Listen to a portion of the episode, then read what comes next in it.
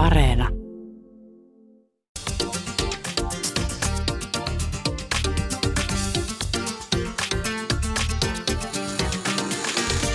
Yle Puhe, torstaisin kello yksi ja Yle Areena.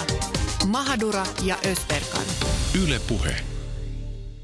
Lätkäjätkä Ville, kuinka se nyt sille? Mua pussas, mua pussas. Marra, lätkäjätkä Ville, kuinka se nyt sille? Mua pussas, mua pussas. Ai että, YouTube-tähti Tuure Boelius teki homoseksuaalisuutta jääkiekossa käsittelevän kappaleen. Ja kuinka kävi.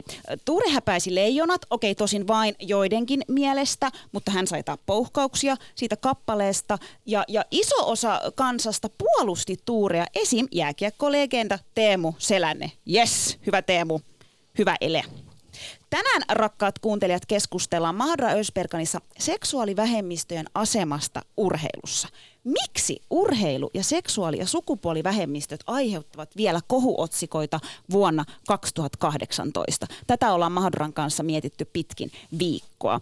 Minkälaista on urheilijan taakka, kun hän joutuu elämään piilottajan omaa seksuaalista suuntautumista ja mitä siitä voi urheilijalle seurata oikeasti?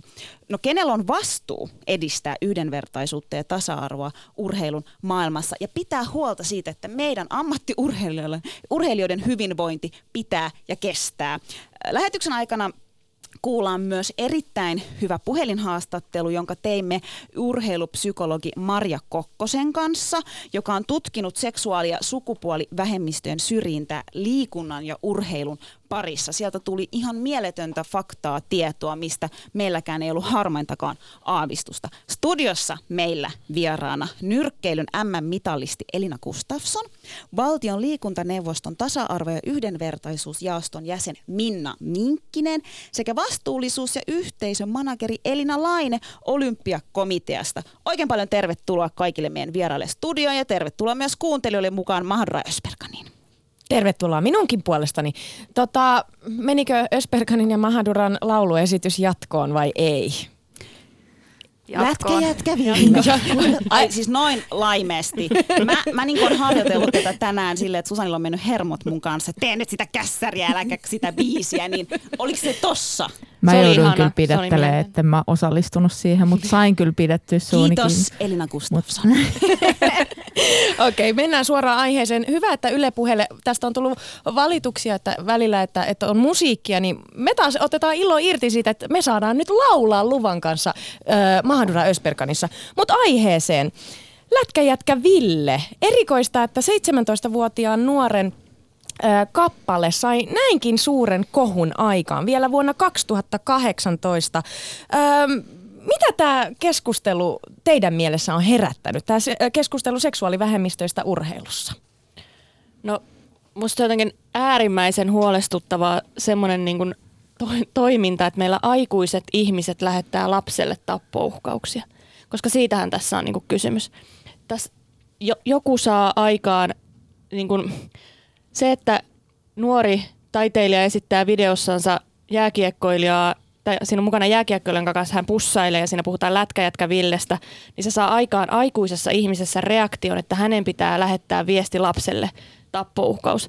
Mun se on niin kuin aivan järkyttävä signaali siitä, että miten niin kuin tietysti madaltunut kynnys on suoltaa kaikki, mitä sieltä suustansa ja ajatuksistansa tulee niin toiselle, mutta myöskin niin tämmöinen aikuinen lapsiasetelma tässä, että kyse on kuitenkin vielä alaikäisestä ja nuoresta ihmisestä. Mutta sitten mitä tähän itse biisiin tulee, niin mulla on siis lätkäjätkäville kaveri. Ja sitten mä tietysti ensimmäisenä, kun mä näin tämän vi- vi- videon ja olin ihan fiiliksissä tästä, niin mä lähetin tämän sille WhatsAppilla ja sitten se vaan nauro. Ja oli silleen, että oppa kiva. Että se, hän on, hän on heterolätkäjätkäville eikä hän kokenut tätä mitenkään niin kuin loukkaavana, vaan erityisesti hauskana videona. Että ei tämä niin kuin, en usko, että tämä millään lailla jääkiekkoilijoita itseensä niin kuin, eivät koe tätä kamalaksi, mutta sitten jollain lailla tämä jääkiekkoyleisö on nyt osa jääkiekkoyleisöstä tietysti, vain osa, niin kokee tämän niin jotenkin suurena loukkauksena heitä kohtaan. Ja täysin käsittämätöntä. Luojan kiitos, meillä on Tuure. siis ei tähän voi muuta sanoa, että niinku, todella hienoa, että, että hän uskaltaa uskaltaa tehdä tämmöinen, koska niin kuin näkee, että millaista niin kuin, mitä mitä törkyy se saa sieltä niin kuin itselleen lokaan niskaan, niin hän heittäytyy ja niin kuin menee tulilinjalle, ottaa nämä vastaan ja niin kuin universaalisesti aj- ajateltuna, niin jonkun on se tehtävä, se ensimmäinen laukaus niin sanotusti, niin tota, todella mahtavaa ja rohkeata ja Tuure on kyllä ihan huippu, huippu että, että onneksi Teemu, Teemu mm. tota, komppas, komppas tätä ja oli ihan, ihan mukana, että Teemulta tosi hienoja, hienoille. Kyllä, ja mun mielestä kertoo siitä, että on suuri tarve, mm. tarve tällaisille ulostuloille. Tästä asiasta pitää keskustella, sen pitää olla, olla agendalla ja puheissa. Ja, tota, ja sehän on saanut myös positiivista palautetta ja sitä kompataan ja sympataan, että, että siinä mielessä se on ollut tosi tervetullutta, että on herättänyt keskustelua. Mekin esimerkiksi katsottiin se johtoryhmässä, me oltiin kaikki aivan fiiliksissä siellä, että, tota, että mahtavaa, Musta tuntuu, että sit kun Suomi voittaa MM-kultaa, niin tästä tulee se tuuletusbiisi. No pare olisi tulla. Hei, Olis. mulla on, mulla on siis, niin nimenomaan, mulla on siis tämmöinen nyt tota ajatuskysymys. Siis aikoinaan noin pari-kolme vuotta sitten kylillä on vähän huudeltu yhtä tun toista ja muun muassa huudeltu sitä, että jääkiekossa ei ole homoja. Joskus, joskus siis näin on huudettu ja varmaan kaikki saavat kiinni, että mistä tämä on lähtenyt. Ja edelleen meillä on ehkä tosi pinttynyt ajatus siitä, että, että vielä tänä päivänä, että urheilumaailmassa ei olisi, niin kuin, ei olisi henkilöitä, jotka kuuluu seksuaalivähemmistöihin. Mistä tämä johtuu? Ää, no, johtuu varmaan, riippuu tietysti mistä urheilusta puhutaan, mutta jos puhutaan niin jotenkin isosti vain urheilusta, niin kuin isona könttinä, niin varmaan on niin semmoinen, meillä on aika vahva maskuliininen hegemonia siellä urheilussa, että tavallaan urheilun perimmäinen ajatus on se, että teen paremmin, olen paras versio itsestäni ja enemmän ja kovempaa ja kilpailen siinä koko ajan, niin se vaatii tietynlaisia ominaisuuksia. Ja ne ajatellaan, että ne tietynlaiset urheilun ominaisuudet olisi jotenkin vain miesten ominaisuuksia, mikä tietenkään pidä paikkansa. Myös yhtä lailla naiset urheilee ja muut, muut, niin kuin, myös muut kuin miehet ja naiset urheilee. Mutta mä luulen, että yksi on se, että se on jotenkin niin kiinni siinä niin kuin maskuliinisessa hegemoniassa ja siinä, että ja myös vähän semmoisessa toksisessa myöskin, niin kuin, että siihen ei mahdu tavallaan, ei välttämättä mahdu mitään pehmeätä, mutta, ja, tai sitten, että se pehmeä nähdään huonona. Et just tässä niin kuin Elinan kanssa puhuttiin tänään päivällä, että se jotenkin niin kuin se ö, pahinta, mitä voi sanoa jääkiekkoilijalle esimerkiksi on se, että sä oot kuin pikkutyttö. Mitä se, ker- mitä se kertoo meistä yhteiskuntana, jos kamalin haukkuma on pikkutyttö? Pikkutyttöydessä ei ole mitään vikaa. Ja se ei ole mikään haukkumasana, vaikka se tällä, tänä päivänä on haukkumasana. Et se on mun mielestä niin kuin, se on aika kuvaava siitä, että miten, niin kuin, miten se joissain piirissä on, mutta ei kaikissa, ei missään nimessä koko urheilussa.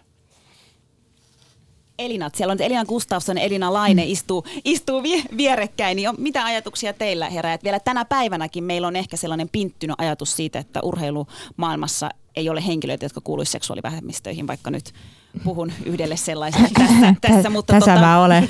tässä mä olen ja istun ja mielellään kerron. Hengitän. Hengitä, hengitä. Ihminen muiden joukossa.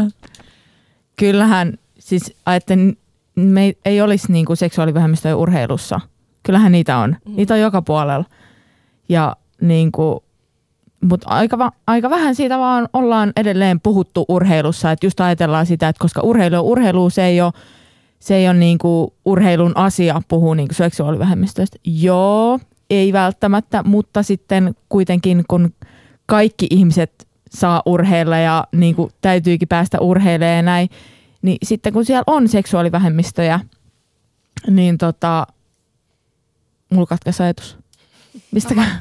Niin, että Mä voin jatkaa. Jatka jos- vaan. Toinen sä jatkaa siitä. et, et jotenkin, että se tärkeä viesti, minkä mä haluaisin, että kaikille se on niin yksinkertainen, että seksuaalivähemmistöjä on joka lajissa mm. ja joka tasolla, Mm. piste. Kyllä. kyllä, Et just ei, näin. ei siitä Tätä mä tarvi tarkoitin. sen, sen enempää edes miettiä. Kyllä.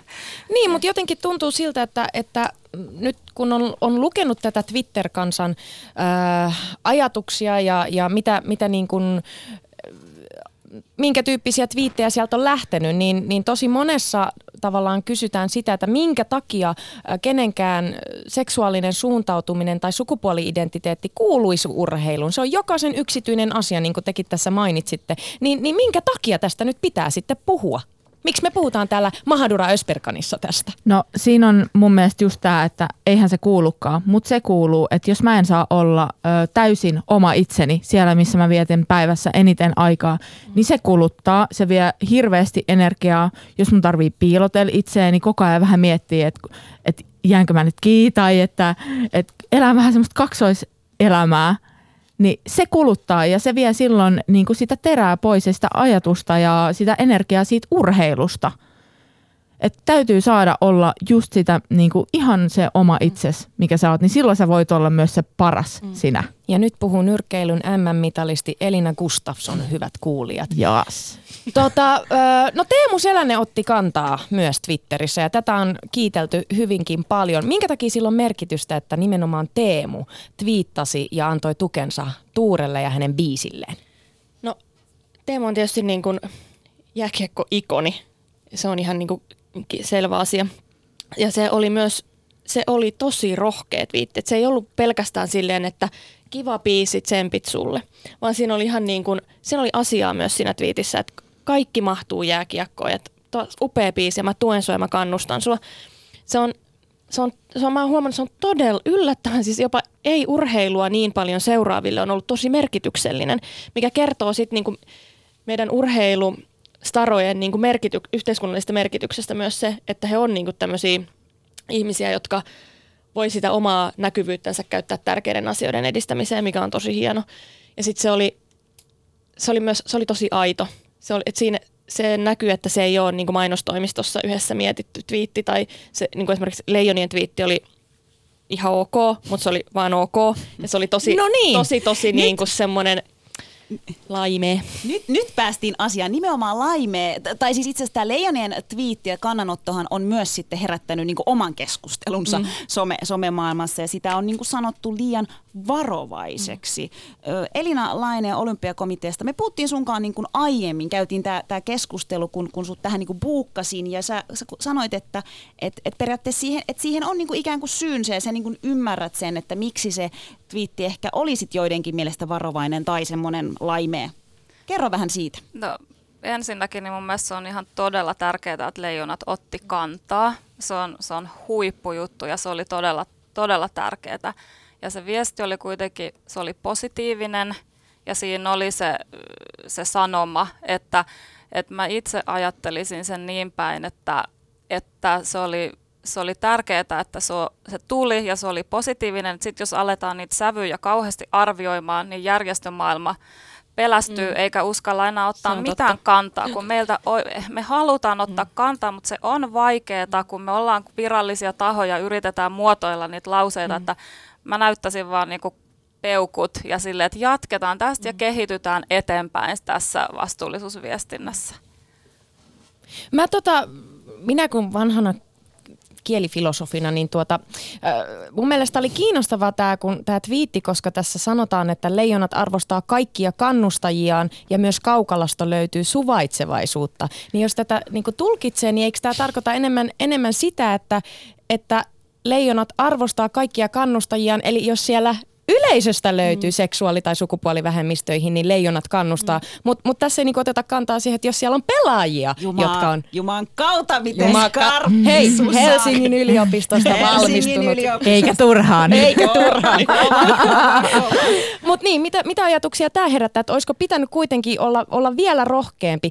Toisaalta sitten taas juttelin tutkija Maria Kokkosen kanssa, joka on urheilupsykologi, jonka haastattelu tässä lähetyksessä myöhemmin kuullaan, niin Maria sanoi, että hän ymmärtää, ymmärtää myös tämän, koska sillä hetkellä, kun ollaan MM-kisoissa, mm. silloin pitää keskittyä juu, siihen urheilusuoritukseen. Ja, ja valmentajat sun muut yrittää pitää huolen siitä, että urheilijoilla mm. ei olisi minkään sortin tämmöistä niin kuin häirintää, mm. että he ei saisi seuraa somea, he ei saisi keskittyä mihinkään muuhun kuin siihen urheiluvetoon. Niin tämän, tällä mielellä niin ymmärrän kyllä tämän, ja tässähän sanottiin, että kan, kantaa otetaan myöhemmin, mutta mitä ajatuksia, olisiko pitänyt silti kuitenkin olla rohkeampia, mikä on niin kuin, äh, liigojen, seurojen, valmentajien rooli tällaisissa keskusteluissa? Joo, varmasti jo rohkeutta kaivataan, mutta tämä on niinku tavallaan sellainen ensimmäinen askel. Et mehän ollaan niinku suomalaisessa, suomalaisen urheilun kanssa vielä niinku tosi kaukana siitä, miten maailmalla esimerkiksi seksuaali- ja sukupuolivähemmistöjen asiat nousee urheilussa esille, että meillä on ää, NFL ottaa, niin järjestää, se amerikkalaisen jalkapallon liiga järjestää niin kuin erilaisia, niillä on ihan niin kuin Pride-teemaisia otteluita. NHL on ottanut kantaa, niillä on tota noin, ollut NHL-logo sateenkaaren värinä ja hyvää Pridea ja NHL-seurat järjestää tämmöisiä Pride-otteluita ja on, teippaa mailaansa niin kuin erkkaa, on sateenkaaren väristä erkkaa ja on tiedätkö tämmöisiä niin kuin, tosi erilaisia. Me olla, ja niin kuin, vielä jos miettii Ruotsia, missä ollaan niin kuin oltu pitkään on ollut erilaiset urheiluorganisaatiot ja joukkueet mukana niin kuin Tukholma Prideilla esimerkiksi, että me ollaan niin kuin, me otetaan ensimmäisiä askeleita ja täällä ei ole niin twiitti, mä jotenkin ajattelen, että tämä on niin kuin sellainen lapsen ensimmäinen askel, että me ollaan niin kuin, meillä tulee vielä jotain parempaa. Mutta sitten taas TPS on ottanut aika rohkeastikin kantaa, että siellä on niin kuin, oltu Turku Prideilla mukana ja vedetty, niin kuin, että TPS, mikä, miten ne nyt on, musta, valko, sydän, mikä niillä on, se niiden juttu niin, että on sateenkaaren värinen ja muuta. Et on meillä siis sitten tietysti seuraajat, jotka on jo rohkeita ja on niinku ottanut paljonkin askeleita.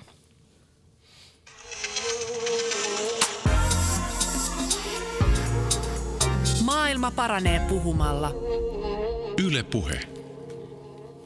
Maailma paranee puhumalla ja sitä me tosiaan täällä Mahadra Ösperkanissa yritetään tehdä. Parantaa maailmaa puhumalla. Rakkaat kuuntelijat, tänään puhutaan seksuaalivähemmistöjen asemasta urheilusta. Miksi urheilu ja seksuaali- ja sukupuolivähemmistöt aiheuttaa vieläkin kohuotsikoita vuonna 2018? Minkälaista on urheilijan taakka, kun hän joutuu elämään piilotteen omaa seksuaalista suuntautumistaan? Ja mitä siitä voi oikeasti seurata? Studiossa vieraana nyrkkelyn MM-mitalisti Elina Gustafsson, valtion liikuntaneuvoston tasa-arvo- ja yhdenvertaisuusjaoston jäsen Minna Minkkinen, vastuullisuus- ja yhteistyömanageri Elina Laine olympiakomiteasta. Lukeeko kukaan nämä näin nopeasti kuin minä? Sitten kun luet ne paperista silloin tosi nopeasti. Mutta syvennytään nyt. Meillä on tässä täällä studiossa tosiaan tänään nyrkkelyn MM-mitalisti Elina Gustafsson. Ja, ja tosi tässä nyt haluttaisiin vähän syventyä Elina sun storiin ikään kuin. Öm, Sä tulit julkisesti kaapista ulos 2015, kun sä osallistuit Miss Gay Finland-kisaan. Ja oliko se niin, että sä tulit kakkoseksi vai? Joo, niin kuin ensimmäinen perintöprinsessa. Onneksi olkoon, onneksi kiitos, olkoon. kiitos, kiitos, kiitos, kiitos. Mutta mut, minkälainen prosessi se kaapista tuleminen Elina oli sulle? Eli siis tota, mähän on periaatteessa niin kuin tullut kaapista 17-vuotiaana vai 16. Silloin kun aloin niin kuin näin, tapasin ensimmäisiä lesboja. Sitten mä olin sillä että oh my god, nyt mä tiedän, että mikä mun elämästäni on puuttunut. No, no sitten siitä lähti, että joo, että siis minähän pidin itseäni, tai siis en pitänyt, tiesin, että olen lesbo, mutta kuitenkin piilottelin sitä myös itseltäni. Joo, mutta sitten niinku urheilu, urheilumaailmassa 20-vuotiaan mä aloin harrastaa nyrkkeilyä ja 2015 niin tota, tosissaan oli kesä ja mä mietin vaan, että hei, että tuolla on toi haku käynnissä tuohon Miskei Finland-kilpailuun, että haetaan nyt sinne, että mennään pitää vähän kivaa ja niin sitten mentiin ja kivaa oli. Ja tota, mutta sen jälkeen, kun tosissaan just mä tulin toiseksi, niin tota, siitähän tehtiin muutama juttu öö, lehteen.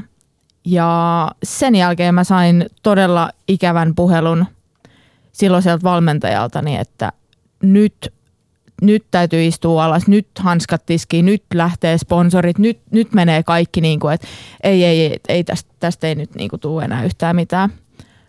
Mä pelästyin aivan tautisesti. Siis se, mä muistan, se oli aivan, mä menin aivan shokkiin. Mä olin, että miten tämä liittyy mun nyrkkeilyyn yhtään mitenkään. Ja et, et, et, mitä tässä tapahtuu. Ja mä en osannut siinä kohtaa, mä olin itse bussissa tulossa Helsingistä, menin kotiin, vaihdon lenkkikamat päälle, juoksin metsää ja niin kuin itkeen soitin äitille, että oikeasti, että mitä täällä tapahtuu, että miten mulla voidaan sanoa noin, että miten, miten niin kuin tämä asia liittyy mun nyrkkeilyyn ja, ja tota, siitä se sitten lähti niin kuin mun tämmöinen niin sanottu taistelu tämän asian eteen, että mä en todellakaan niin kuin, ö, suostu olemaan missään kaupissa, enkä ole koskaan ollut, mutta ehkä on myös vähän niin kuin piilotellut tai että en ole puhunut asiasta. Et se oli niin kuin selvästi, että kaikki tietää, mutta kunhan oot vaan niin kuin hiljaa kaupissa, niin kaikki on hyvin.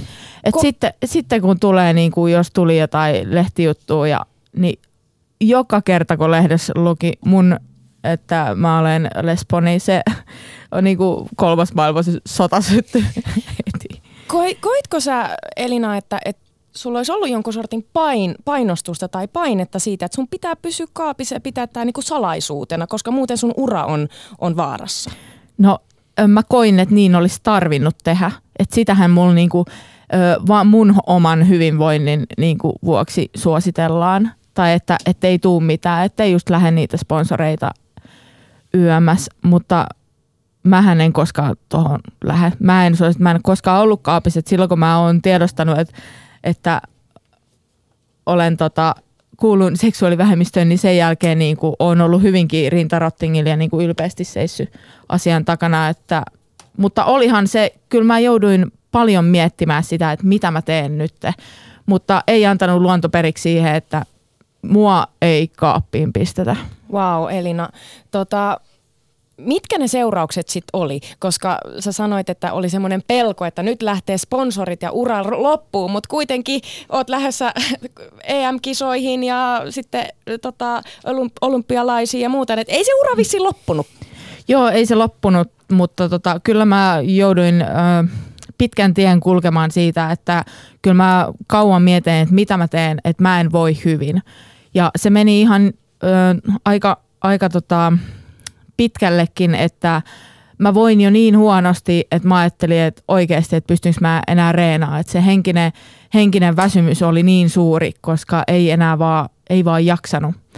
Mutta sitten löysin ratkaisun, siis, si, koska se palo ja miten mä rakastan nyrkkeilyä ja mä haluan tätä tehdä, niin mä löysin sen tien, että miten mä sitä pystyn, pystyn tekemään. Muutin, vaihdoin seuraa ja kaikki on niin kuin loistavasti. Hei, pakko kysyä siis tähän väliin, eli lähtikö mitään sponsoreita? Ei lähtenyt. Sait, saitko, ei ole. Ei, niin. Niin, saitko tyylin niin kuin vielä enemmän, tai, tai niin kuin, koska mä jotenkin ehkä uskaltaisin väittää, että mis, mitä aikoja me eletään vuosi 2018, niin sun kaltainen urheilija, joka on taistellut ton asian kanssa, niin sulle varmaan niitä sponsoreita nyt niin kuin sateleekin satelispa. No ehkä mä, sanoin, ehkä, ehkä mä sanoin ton vähän sen takia, että jos... Niinpä, jos mä, vink, vink, vink, vink. Vink, vink, vink, että haloo, tiiäks, että tässä on nyt niinku... Täällä mä oon. tota, Elina, miten muut urheilijat suhtautu siihen, että sä tulit kaapista ulos? Tuliko siitä jonkun sortin keskustelua? Pelkkää positiivista vaan. Että hyvä Ellu, yes. Että ei, niin kuin, ja siis kaikki, ketkä mut tuntee, niin tietää, on aina tiennyt, mutta se, että vaan, että se sitten meni niin kuin lehtien kautta. Niin, mutta siis positiivista palautetta niin kuin ainoastaan on melkein. No se nyt on lokaa tullut, mutta siis niin kuin, joo. Mahtavaa. Hei, kuunnellaan äh, tähän väliin puhelinhaastattelu, jonka me tehtiin siis urheilupsykologi Marja Kokkosen kanssa. Hän on siis tutkinut seksuaali- ja sukupuolivähemmistöjen syrjintää liikunnan ja urheilun parissa. Tämä tutkimus on tehty vuonna 2011 ja tällä hetkellä on käynnissä sitten tämmöinen tutkimushanke, joka pyrkii edistämään tasa-arvoa ja yhdenvertaisuutta liikunnan ja urheilun saralla ja, ja tavallaan tekemällä se näkyväksi häirintää ja syrjintää ja koululiikunnan ja urheiluvalmennuksen sukupuolinoita käytänteitä. Mutta kuunnellaan nyt nyt se, että mikä, mikä on ollut niin kuin tilanne tähän saakka? Meillä Suomessa tiedetään 2011 vuoden korvilla siitä tilanteesta, jolloin ensimmäisen kerran keräsin neljän 500 hengen aineistolta tästä semmoista perustietoa. Ja, ja näin niin kuin psykologina ja mielen hyvinvoinnista kiinnostuneena, niin kyllä ne tulokset mun mielestä oli aika murheellisia että tuon kokoisessa otoksessa silloin 2011, ennen kuin meidän tasa- tasa-arvo- ja yhdenvertaisuuslait muuttu, niin sitä ei välttämättä niin kuin prosentuaalisesti tai määrällisesti ihan kauheasti ollut sitä syrjintää, että ei se, se onneksi ole niin kuin päivittäistä. Mutta hyvin pieni niin kuin syrjinnän määräkin, ihan muutamia kertoja vuodessa, niin on voimakkaasti yhteydessä kuitenkin sukupuoli- ja seksuaalivähemmistöjen niin kuin mielen pahoinvointiin. Ja se on siinä se olennainen asia, että, että niin kuin ahdistukseen ja masentuneisuuteen selvästi liittyy tämä syrjintä, vaikka se olisi hyvin vähäistäkin. Ja, ja silloin muutamia vuosia taka, takaperin keräämässä aineistossa, niin siellä oli 30 ihmistä, jotka oli harkinnut itsemurhaa tai yrittänyt itsemurhaa. Jos puhutaan nimenomaan ammattiurheilusta, niin minkälaista se syrjintä siellä seksuaali- ja sukupuolivähemmistöjä kohtaan voi olla? Siellä on ihan tietysti tämmöistä niin kuin sukupuoleen perustuvaa häirintää. Eli puhutaan mieskarkeista tai, tai puhutaan niin kuin ihan sukupuolen perusteella hyvin halventavasti jommasta kummasta sukupuolesta. Sitten on sen lisäksi seksuaalista häirintää, joka on myöskin tietysti syrjintää, jossa on sitten jo hyvin voimakas niin kuin seksuaalinen sävy, vihjailuita, seksuaalisia juoruiluita, seksuaalisia ehdotuksia äm, ja homottelua. Tämä kielenkäyttö tämmöistä hyvin, hyvin vähättelevää, leimaavaa, haukkuvaa. Ja sitten tietysti aina niin kuin myös fyysisen häirinnän ja syrjinnän puoli, että käydään fyysisesti käsiksi, tönitään, tuupitaan, pusketaan, lyödään, jota Suomessa onneksi tuntuu olevan niin kuin aika vähän. Ja, ja lähinnä se, sitten on, sit on myöskin tämmöistä niin kuin ulos sulkemista aika paljon, että vältellään samoihin pukutiloihin tai saunan lauteille menemistä vaikka treenipäivien jälkeen. Ja ei oteta porukoihin mukaan sillä tavalla, mikä tietysti joukkueurheilun puolella on tietysti niin kuin erittäin hankala asia. Ja se, mitä erityisesti niin kuin ammattiurheilun puolella myöskin harmittelen, on sitten se, että, että sukupuoli- ja seksuaalivähemmistöihin kuuluvien ihmisten urheilusuorituksia saatetaan dissata. Eli mun aiemmassa aineistossa osoittautui hyvin selvästi, että jos oli esimerkiksi naispuolinen nyrkkeilijä, joka oli seksuaaliselta suuntautuneisuudeltaan lesbo, niin, niin hänen kommenttiensa mukaan hänelle oli sanottu, että, että no ei, ei ihme, että sä pystyt lyödä noin lujaa, kun sähän ootkin lesbo. Eli sitä niin kuin erittäin hyvää urheilusuoritusta, kovan treenin tulosta, myöskin ehkä luontaisia lahjoja, niin koitetaan sitten dissata sillä, että, että se johtuisi vain sun seksuaalisesta suuntautuneisuudesta, eikä itse asiasta siitä, että sä oot liikunnallisesti lahjakas tai hyvin harjoitellut. Mielenkiintoista on se, että seksuaalivähemmistöihin kuuluvia naisoletettuja ammattiurheilijoita löytyi helpommin kuin miesoletettuja ar- ammattiurheilijoita. Mistä tämä kertoo? Minusta tämä kertoo nimenomaan siitä, että se urheilun maailma on niin heteroseksuaalisesti maskuliininen maailma. Ja kaikkien muiden seksuaalisten suuntautuneisuuden kuin ihan tämmöisen sataprosenttisen heteroseksuaalisuuden, niin ajatellaan jotenkin vaarantavan tavallaan sitä heteroseksuaalista mieskuvaa ja kaikkia niitä ihanteita, joita siihen ikään kuin siihen täydelliseen miesurheilijaan liittyy. Että se koetaan jotenkin miesurheilun puolella enempi uhkana, että se mieskuva romuttuu, urheilusuoritukset romuttuu ja joukkueurheilun puolella jotenkin se joukkueen yhtenäisyys, kohesio ja yhdessä tekeminen siitä jotenkin romuttuu. Ja tähän varmaan paljon liittyy myös semmoisia stereotypioita, joita nyt liittyy niin kuin seksuaaliseen suuntautuneisuuteen vähemmistön kannalta, että että kaikki homot on jotain hirveitä niin kuin seksikoneita, tai kaikki vaan kuolaa ja kyttäilee toistensa perään. Mikä ei tietenkään pidä paikkaansa. Ja, ja tässä on tietysti myöskin sellainen jotakin ikään kuin vaaran aineksia, minkä ajatellaan sitten rikkovan sitä, sitä miesten hyvin suorituskeskeisyyttä, heteroseksuaalista vaikka joukkueurheilua. Minkä takia, Maria, olisi tärkeää puhua seksuaali- ja sukupuolivähemmistöistä ammattiurheilussa? Joidenkin mielestä, joidenkin mielestä nämä asiat on, on yksityisasioita ja ni, niistä ei pitäisi julkisesti hirveästi puhua. No tässä urheilun kannaltahan tässä on tietysti tämmöinen niin kuin suorituskeskeinen mahdollisimman paran urhe, hyvän urheilutuloksen ajamisen linja. Ja sitten on toisaalta tämä mielen hyvinvoinnin ja tämä tämmöinen inhimillisempi linja. Et jos näistä asioista ei keskustella ja ihmiset kokee, että heidän täytyy piilotella sitä identiteettiään niin kuin ihan hulluna ja tehdä paljon kaiken näköistä, että mä en vaan paljastuisi nyt, että kuulun esimerkiksi seksuaalivähemmistöön, niin se on sen mielenterveyden, mielen hyvinvoinnin kannalta suurimmalle osalle, ei, ei onneksi tietysti kaikille, mutta suurimmalle osalle se on selvästi semmoinen kuormittava riskitekijä että se sitoo sun tavallaan sitä henkistä energiaa, sä joudut peittelemään, sä joudut koko ajan olemaan vähän varuillaan, sä et pysty ehkä sun valmentajaan etkä tota, muihin urheilukavereihin ihan niin kuin luontevasti sosiaalisia suhteita luomaan, kun sä pelkäät koko ajan paljastuvasi, jolloin se, se kuormittaa sitten ihan hirveästi mieltä. Ja sitten huippusuorituksen näkökulmasta tietysti ja tämmöisen niin kuin holistisen valmennuksen näkökulmasta ja urheilijan valmentajan niin kuin vuorovaikutuksen ja suhteen kulmasta, niin mahdollisimman luontevat ja avoimet ja ennen kaikkea luottamukselliset välit pitäisi olla valmentajalla ja urheilijalla, että se paras urheilusuoritus saataisiin ikään kuin oikealla hetkellä siitä urheilijasta myös, myös niin kuin ulos. Että, että jos valmentaja on sitten hyvin homofobinen tai hyvin syrjivä ja jostain syystä urheilija kuitenkin edelleen tällaisen valmentajan valmennukseen jää, niin kyllähän siinä hirveästi kyseenalaistuu se, että uskaltaako urheilija mistään muustakaan asiasta, vaikka loukkaantumisestaan tai omista parisuhdeongelmistaan kertoa tälle valmentajalle. Ja tämmöiset tiedot on hirmu tärkeitä valmentajalle, kun hän suunnittelee sitten sitä tavallaan sitä vuosikelloa ja sitä urheilijan valmennusta. Kuinka suuri paine seksuaalivähemmistöihin kuuluvilla ammattiurheilijoilla on pysyä kaapissa ja mistä se paine tulee? Nyt mä rupean tätä asiaa tutkimaan sitten taas oman tutkimusryhmäni kanssa ensi syksynä elokuusta alkaen.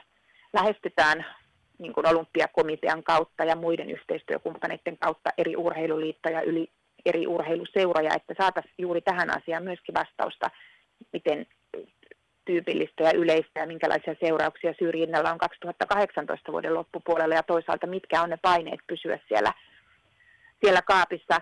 Mä itse ajattelen, ja tämä on nyt vain ajatusta, että tämä puhe tästä, että sponsorit kaikkoa, niin on mun mielestä kuvittelen ja toivon se olevan ihan niin kuin höpötystä. Ensinnäkin Suomessa aika vähän urheilusponsorointia nykyään tapahtuu monen, mui, monen muuhun verrattuna ja, ja meillä on kuitenkin näitä muutamia kansallisen ja kansallisen, kansainvälisen tason urheilijoita, jotka on tullut joka apista pois.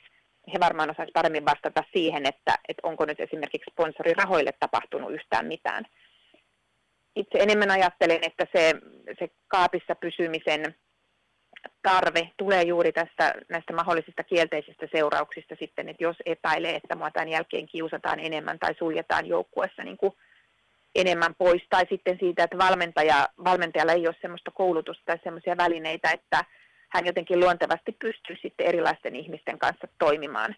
Ja luulen, että jotkut valmentajat pelkää myös sitä, että mun joukkue tai mun treeniryhmä leimautuu jotenkin tällaiseksi niin kuin sukupuolivähemmistöryhmäksi, että uskaltaako sinne sitten toiset urheilijat tulla ja erityisesti nuorisourheilun puolella, että uskaltaako vanhemmat sinne sitten lapsiensa laittaa.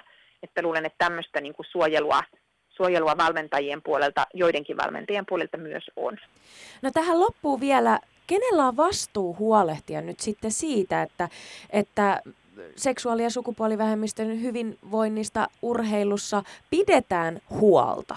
tosi kova vastuu on, on tavallaan näillä nokka-ihmisillä johtoportailla eri urheiluseuroissa ja urheiluliitoissa. Et siellä täytyisi olla yhdenvertaisuus- ja tasa-arvosuunnitelmat tehtynä, ihan selkeästi kirjattuna kaikkien seuraajaliittojen papereissa, että mitä, mitä meillä seuraa, jos meillä havaitaan syrjintää, minkälaisia toimia, etukäteistoimia meillä on tehty, niin että me voitaisiin helpottaa seksuaali- ja sukupuolivähemmistöön kuuluvien liikkujien hakeutumista niin kuin liikuntaharrastusten pariin, mitkä on tavallaan semmoisia tukitoimia, joilla yhdenvertaisuutta lisätään. Mutta varsinkin sitten kilpaurheilun puolella, jossa on tämmöisiä hierarkkisia suhteita, valmentaja urheilijasuhteita, valmennussuhteita, niin kyllä se vastuu on aina, aina sillä valmentajalla, urheiluseuralla, urheiluliitolla paaluttaa se asia niin näkyvästi, koko seuralle ja koko liitolle, että siinä ei ole niin kuin nokan koputtamista siinä, että, että miten meillä suhtaudutaan yhdenvertaisuus- ja tasa-arvokysymyksiin. Ylepuheessa Mahadura ja Ösberkan. Ja tänään rakkaat kuuntelijat keskustellaan seksuaalivähemmistöjen asemasta urheilusta. Ja tuossa sitten kuultiin äskettäin urheilupsykologi Maria Kokkosen tutkimuksiin perustuvan seksuaali- ja sukupuolivähemmistöjen syrjintä ja liikunnan urheilun parissa siihen perustuvaa tietoa, faktaa. Mitä ajatuksia heräs täällä studiossa, ainakin kynät sauhu, en tiedä mitä sinne kirjoititte, mutta kertokaa nyt meillekin. Siellähän nousi aika paljon asioita esiin ja, ja me keskustellaan vielä laajemmin niistä seurauksista ja ratkaisuista, niin pidetään ne vähän tuossa loppupuolella, mutta päällimmäiset ajatukset raportista, mikä on tehty 2011. No joo, tästä on tovi aikaa. Me on, tästä tutkimuksesta on tosi hyvä, että sitä nyt tehdään uudestaan ja tavallaan viedään eteenpäin sitä tutkimusta ja me tarvitaan tosi paljon tietoa. että meiltä puuttuu aika paljon tietoa. Ja sitten yksi semmoinen niin kuin näkökulma, mikä ei ehkä vielä niin kuin näy tässä keskustelussa on myös sitten se niin kuin, moniperustainen syrjintä. Että meillä on myös niin kuin seksuaali- ja sukupuolivähemmistöön kuuluvia urheilijoita ja liikkujia, jotka kuuluu myös johonkin toiseen vähemmistöryhmään. Että niin, meillä on aika paljon töitä sen kanssa. No me ollaan nyt, niin kuin, otetaan niitä askeleita, että me ymmärretään tätä asiaa urheilussa, mutta sitten, että me ymmärretään vielä se moniperustainen syrjintä, että tämä on kuitenkin niin kuin iso kysymys. Tota, mua, mua kiinnostaisi kuulla Elina, Elina sun ajatuksia nyrkkeilijänä. Marja sanoi, että, että, että tässä tutkimuksessa törmäsi tällaiseen ajatukseen, että jos olit lesbo ja ää, naisur, naisnyrkkeilijä, niin, niin sun suorituksia saatettiin vähätellä siksi, että kuulut seksuaalivähemmistöön. Onko sä törmännyt tämmöiseen, että sun suorituksi vähäteltäisiin ja sanottaisiin, että no se johtuu siitä? Ei ole kyllä. Hyvä. Niinpä, koska se, se nyt siitä vielä puuttuisikin oikeasti. No hyvä, jos näin ei ole. Mua kiinnosti vaan tietää, että, että jos, jos tämmöistä niin on yleisemmin ottaen, ja, ja se mikä niin on kiinnostavaa, mikä tässä tuli, nousi esille, on nimenomaan se, se maskuliinisuuden maailma, eli että miten se heteronormatiivisuus on, on jotenkin, me pidetään, että se on se, on se normaali urheilussa. Ää, mistä tämä kertoo? Mä en tiedä, mulla on niinku, siis omakohtainen kokemus on se, että kyllähän mä oon useille, ö, useille tota, hyvä jätkä. Hello, mitä jätkä, mitä kuuluu? Hyvä jätkä, niin kuin että ei. Et, ö, en tartu siinä kohtaa asiaan, mutta niin kuin, koska vaan ei aina ehkä ole se aika. mutta se, että en mä ole jätkä. Mä, mä hemmetti kova mimmi. Mm. Ja mm. niin kuin, että, että se, se on kyllä hauskaa, että miten se, että sit ihmiset niin kuin, jotenkin, koska mä oon aika niin kuin harteikas ja niin kuin maskuliininen, niin sitten niitä on helpompi niin kuin hyväksyä mut naisena, kun mä oon hyvä jätkä.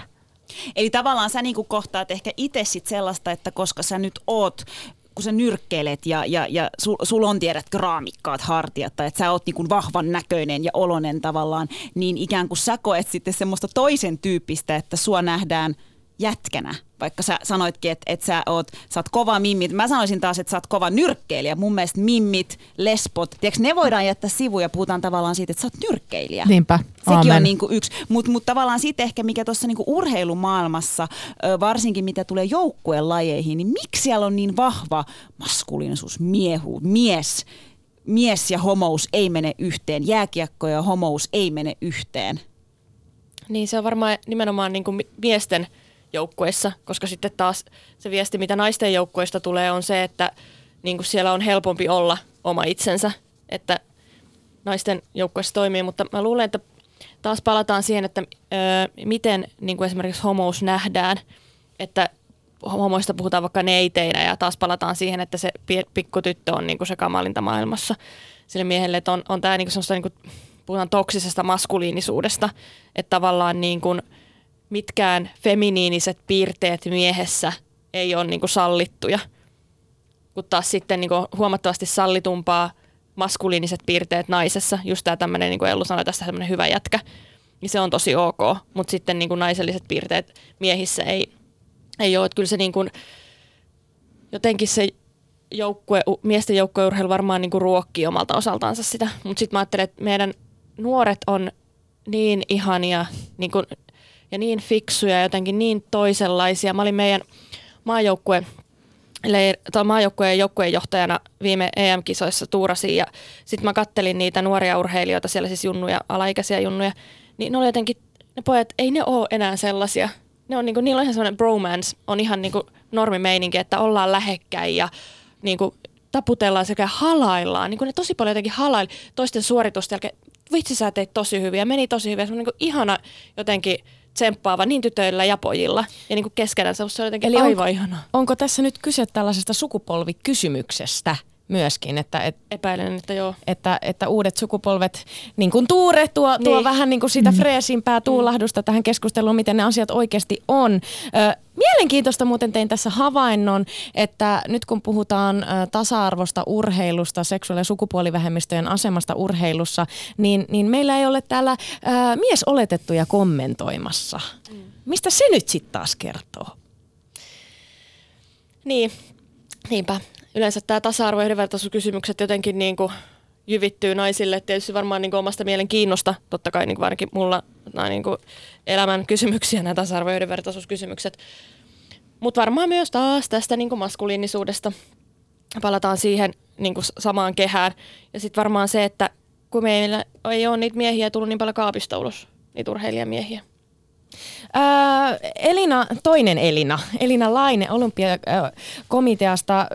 Suomen olympiakomitea on kysynyt urheilun ja yhteiskunnan edustajista koostuvalta vaikuttajaraadilta, että aukeaako homourheilijan kaappi lajista riippumatta. Ää, minkälaisia tuloksia tai vastauksia te olette saaneet? No siinä oli, oli muistaakseni, oliko se 70 prosenttia oli sitä mieltä, että ovi, ovi ei aukea. Ja tota, et kyllähän se kertoo siitä, että urheilussa on vielä sellaisia linnakkeita ja saarekkeita, et, että tota, ei pystytä olla oma itsensä. Ja myös siitä, että se on lajikohtaista, että ei voida sanoa ihan mustavalkoisesti niin kuin asioita, että, tota, että riippuen hyvin paljon lajistakin. Mutta siellä oli myös sitten kuitenkin myös niitä positiivisia ja mun mielestä tosi ihaniakin kannanottoja, että haluan uskoa siihen, että kyllä tässä on menty eteenpäin. Ja itsekin haluan viljellä sellaista asennetta, että oikeasti nyt lajiliitot on tehnyt niitä yhdenvertaisuus- ja tasa-arvosuunnitelmia. Nämä aiheet on paljon enemmän pinnalla. Me ollaan olympiakomitea järjestänyt monia yhdenvertaisuusklinikoita, jonne tulee sali täyteen – eikä sille, että please tulkaa juttelemaan näistä. Näistä halutaan puhua ja tämä on paljon luontevammin nykyään agendalla. Että mäkin haluaisin nyt niihin kommentteihin, missä, että haluan uskon ja mennään kyllä eteenpäin. Se on kuitenkin siis tosi hyvä, mutta mun mielestä 70 prossaa kuulostaa. Se niin on kuin, vielä paljon. Se on vielä se on paljon vielä ja paljon. Minna sanoit hyvin, että töitä, töitä on niin kuin paljon mm. tehtävissä. Ja sen takia herääkin tavallaan ajatus siitä, että mikä on oikeasti niin kuin seksuaali- ja sukupuolivähemmistöjen asema Suomessa tällä hetkellä? Minna vähän tuossa jo to, niin puhelinhaastattelun, jäl, puhelinhaastattelun jälkeen nostit sen esiin, että tässä on ihan täysin unohdettu niin kuin, ö, sukupuolivähemmistöt, mm. muun sukupuoliset. No mikä se, niin kuin, puhutaanko niistä, onko mitään heistä tietoa edes? No uskalla väittää, että tietoa on tosi vähän, että niin kuin, ö, Kokkonen on oikeastaan ainoa meillä tutkija, joka on niin kuin, tutkinut sitä näin laajasti. Ja tämä on niin kuin, ö, no jos ajatellaan, mikä on sukupuoli- ja seksuaalivähemmistöjen niin asema Suomessa, niin voidaan tätä ö, lainsäädännöllisesti seksuaalivähemmistöjen asema on verrattain ok. Meillä on täitiyslaki tietysti niin kuin käsittelyssä. Mutta sitten mikä on ihan merkittävä niin kuin ihmisoikeusloukkaus on esimerkiksi translaki, missä me tässä mennään. Ö, ai, siis niin kuin törkeä ihmisoikeusloukkaus. Mm. Jos meillä on laki, lakitasolla vielä tällainen – mahdollisuus pakkosteriloida ihmisiä, niin mitä se tarkoittaa sitten niinku asenteiden tasolla? Niin mehän tarkoittaa, siis niinku se sama, sama tapahtuu asenteiden tasolla. Ja sitten jos mietitään niinku vaikka kunnallisia liikuntapalveluita, jotka on niinku se perustason pa, niinku liikuntapalvelu, niin mikähän ei estä kaikkia menemästä uimahalliin, mutta mikä, miten, miten se todellisuudessa estää? Miten sinne pääsee liikuntarajoitteiset sinne uimahalliin? Miten pääsee sukupuolivähemmistöt liikuntahalliin, jos sä et selkeästi kuulu kumpaankaan su- niin pukukoppiin. Tai jos sä oot niin esimerkiksi transhoidoissa siinä vaiheessa, että sä et vielä selkeästi mene kumpaankaan pukukoppi, mutta sulla on silti oikeus mennä sinne uimahalliin. Mutta meille todellisuudessa ei pääse sinne uimahalliin. Ja sitten mitä seuratasolta kuulee viesti on se, mitä on kamppailulajissa mukana, niin on se, että esimerkiksi treenit on yhteiset treenit. Että kaikki niinku, et sekä tytöt ja pojat ja kaikki muut on samoissa treeneissä, mutta kun ei niitä pukukoppeja. Kun ollaan niissä kunnan tiloissa tai yksityisissä tiloissa, niin siellä ei ole niitä pukukoppeja, missä vaihtaa vaatteet. Että tavallaan niin seurat on jo siinä tasolla, että he pystyy tarjoamaan ihan kaikille sitä urheilua, mutta ne fasiliteetit siinä ympärillä ei tue sitä. Niin mun mielestä tämä on niin kuntatasolla semmoinen asia, mikä pitää ratkaista ja liikunta niin rakentamisen tasolla. Ja esimerkiksi tätä ei nähdä vielä riittävästi, kun linjataan vaikka liikuntapaikkarakentamista. Mut nyt kiinnostaa mua kuulla niinku konkreettisesti. Jos, jos ää, meillä on henkilö, joka on ammatti, ammattiurheilija ja kuuluu sukupuolivähemmistöön, on, sanotaan on vaikka transnainen, niin jos hän tähtää olympialaisiin, mit, mitä tulee ottaa huomioon? Mitkä hänen mahdollisuudet on? Mit, mitkä asiat rajoittaa, mitkä mahdollistaa? Mikä on se tilanne tällä hetkellä? Öö, no olympia, jos ajatellaan, no olympialajista on helppo tietysti, öö, niin siellä on niin kuin nämä, noin, noin, noin, sanokaa nyt, kromosomira- kromosomit ja niin kuin tämmöiset hormoni, hormonirajat. Joo, hormonirajat on se oikea sana.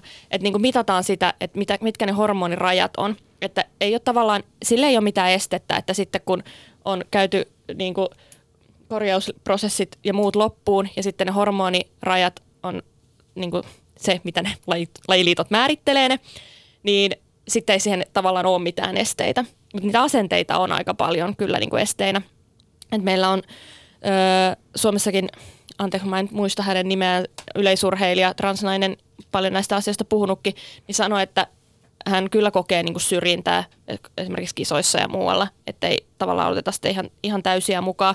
Ja epäillään, että, että niin kuin hänellä olisi jotain etulyöntiasemaa sit siitä niin kuin elämästä, mutta ei, ei ole kyllä ole, ei ole niin näytettävissä että siitä olisi niin ollut, että hän joskus vitselikin jossain, että eihän silti voita, että, niin kuin, että ei sitä ole. Mutta tämä on erittäin polttava ajankohtainen kysymys kyllä niin kuin urheilussa vielä niin kuin Suomeen ylempänä niin kuin kansainvälisessä olympiakomiteassa ja muuta. Ne kaikki hormonirajat ja tämmöistä. No mitä olympiakomitean puolesta, Elina, mi- miten sä kommentoisit tätä asiaa? Nyt jos puhutaan sukupuolivähemmistöistä, niin mikä on tilanne ja mi- mitä, mikä on olympiakomitean tehtävä tässä kohtaa? No, Minna kommentoi kyllä ihan älyttömän hyvin paremmin kuin minä, että miten se, ja se asia on just näin. Ja mä itse näkisin, että on niin kuin ainakin omassa niin kuin työpöydällä, että kun näitä kuulee, niin siitä haasteellisimmasta päästä sit sitä, että miten kisoihin osallistuminen on tosi, tosi, tosi tärkeitä urheilijalle ja sitten siinä voi tulla monennäköistä haastetta,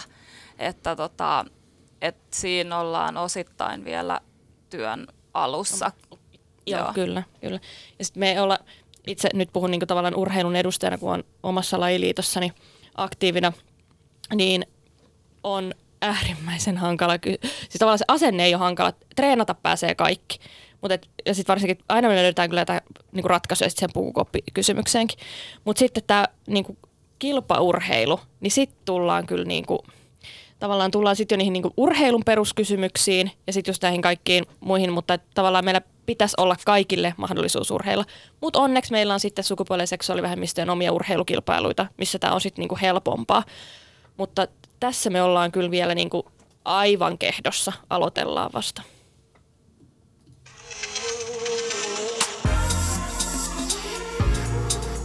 Maailma paranee puhumalla. Yle Puhe. Tänään rakkaat kuuntelijat keskustellaan seksuaalivähemmistöjen asemasta urheilusta. Ja, ja syvennytään nyt siihen vielä enemmän, että, että minkälaista on urheilijan taakka, kun hän joutuu elämään piilottajan omaa seksuaalista suuntautumista ja mitä siitä voi seurata. Puhutaan siis seurauksista ja mennään kohti ratkaisuja. Studiossa on vieraana nyrkkelyn MM-mitalisti Elina Gustafsson, ö, valtion liikuntaneuvoston tasa-arvo- ja yhdenvertaisuusjaoston jäsen Minna Minkkinen, vastuullisuus- ja yhteistyömanager Elina Laine olympiakomitea asiasta. Tuossa Marja Kokkosen puhelinhaastattelussa ja hänen tekemässä tutkimuksessaan tuli jo aika vahvasti esiin se, että mitkä ne seuraukset urheilijoille voi olla. Ja Elina, sä puolestaan myös kerroit kerroit tuossa oikeastaan ennen kuin tultiin tähän studioon ö, kahvion puolella, että kun, kun sulla oli se tilanne, jolloin sun silloinen aikoinaan valmentaja sanoi sulle, että et voi olla julkisesti lesbo, piste. Ö, ja, ja silloin kun sun piti lähteä niihin reeneihin, niin aamulla pääsi itku.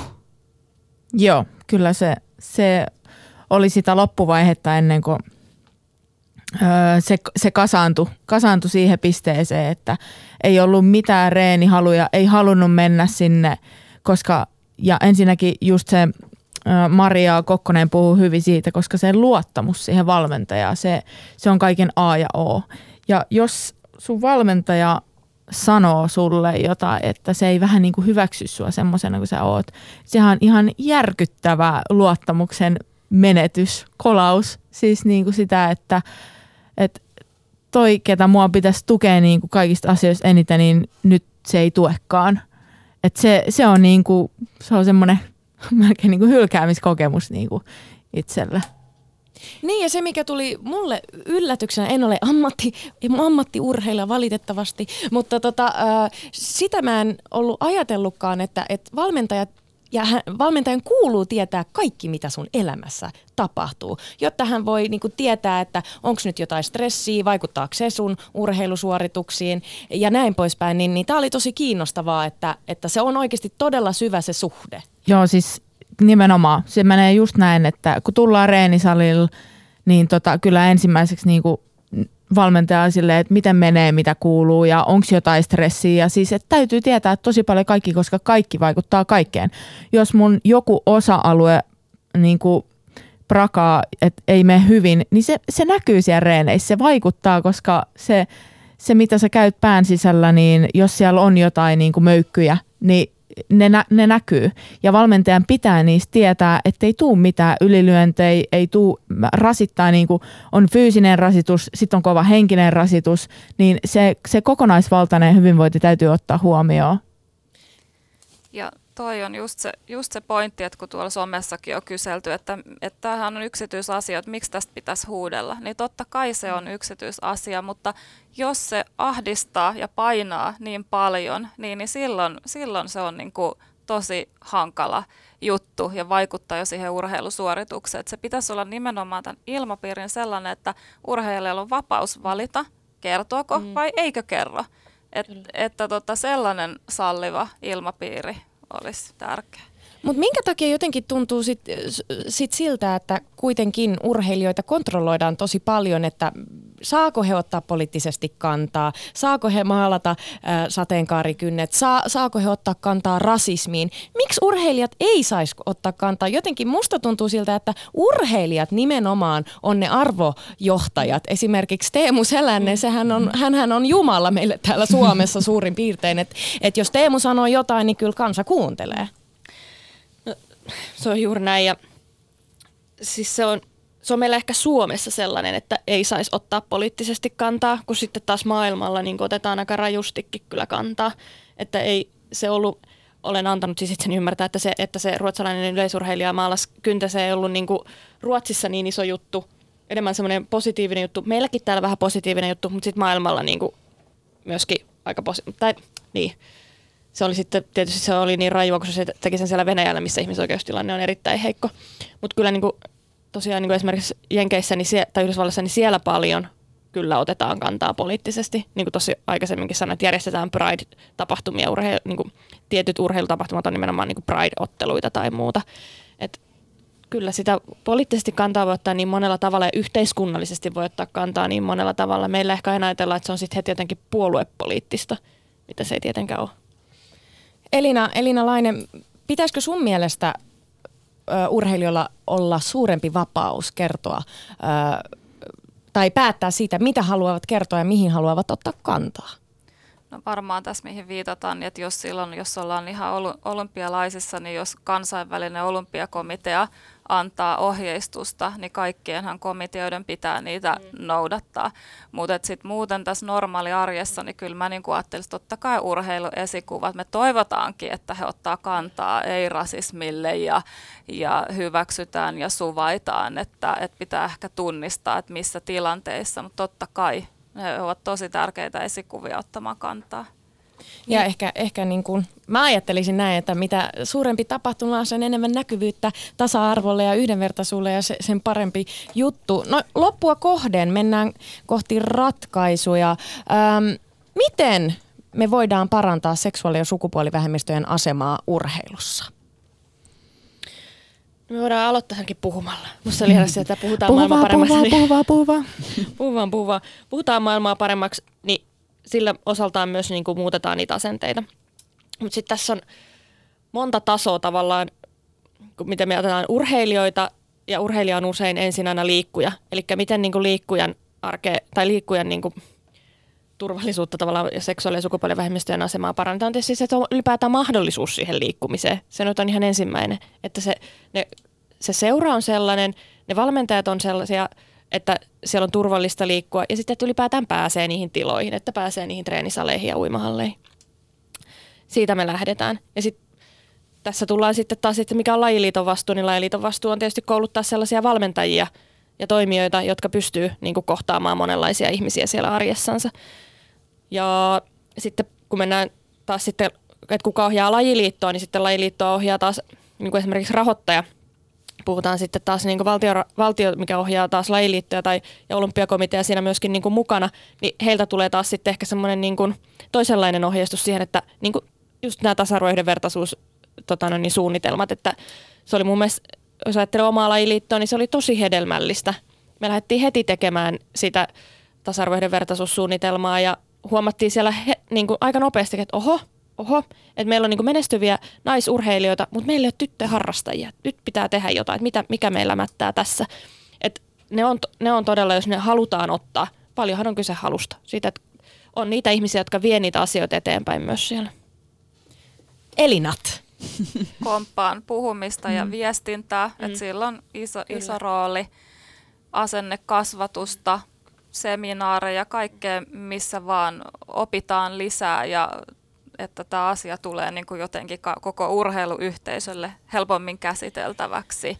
Ja mä oon kuullut ihan samaa viestiä siitä, että ehkä ne suunnitelmat, yhdenvertaisuus- ja tasa-arvosuunnitelmat, niin aluksi on ollut vähän apua ja miksi. Sitten kun se prosessi on lähtenyt käyntiin, niin se on ollut tosi hedelmällistä. Mm, Miten tota, olympiakomiteassa on, on suunnitelmia viedä tätä tasa-arvoasiaa eteenpäin? Onko jotain uutta tiedossa? Tasa-arvo, tai, tai laajemminkin. No siis me, me, tota, me, me järjestetään yhdenvertaisuus- ja tasa-arvoklinikoita, me autetaan ja, ja tuetaan kaikin, kaikin tavoin ja järjestetään isompia seminaareja, viestintää, mutta jos voin paljastaa sen, mihin ehkä viittaat, että olemme myös Prideen osallistumassa. Että, Ensimmäistä että, tota, kertaa ensi kesänä, kyllä, eikö niin? Kyllä, no niin. Kyllä me tullaan mukaan ja, ja, tota, ja vastuullisuusviestinnässä toivotaan, että päästään harppaus eteenpäin myöskin rohkeeseen avoimeen suuntaan. Se on jo iso viesti se, että olympiakomitea osallistuu on, ensi, ensi kesänä Prideihin. Mm. Se kertoo jotain vihdoin. Elina, mm. loppuun tähän vielä mä haluaisin sulta äh, kysyä. Sä olet kuitenkin ammattiurheilija. Minkälaista viestiä sä laittaisit tästä nyt valmentajille, äh, seuroille, äh, liitoille, olympiakomitealle? Sulla on aika paljon kuitenkin sanavastuu siinä, että et, et sä oot puhunut näistä rohkeasti. Sä pystyt nyt ant- lähettämään viestiä eteenpäin.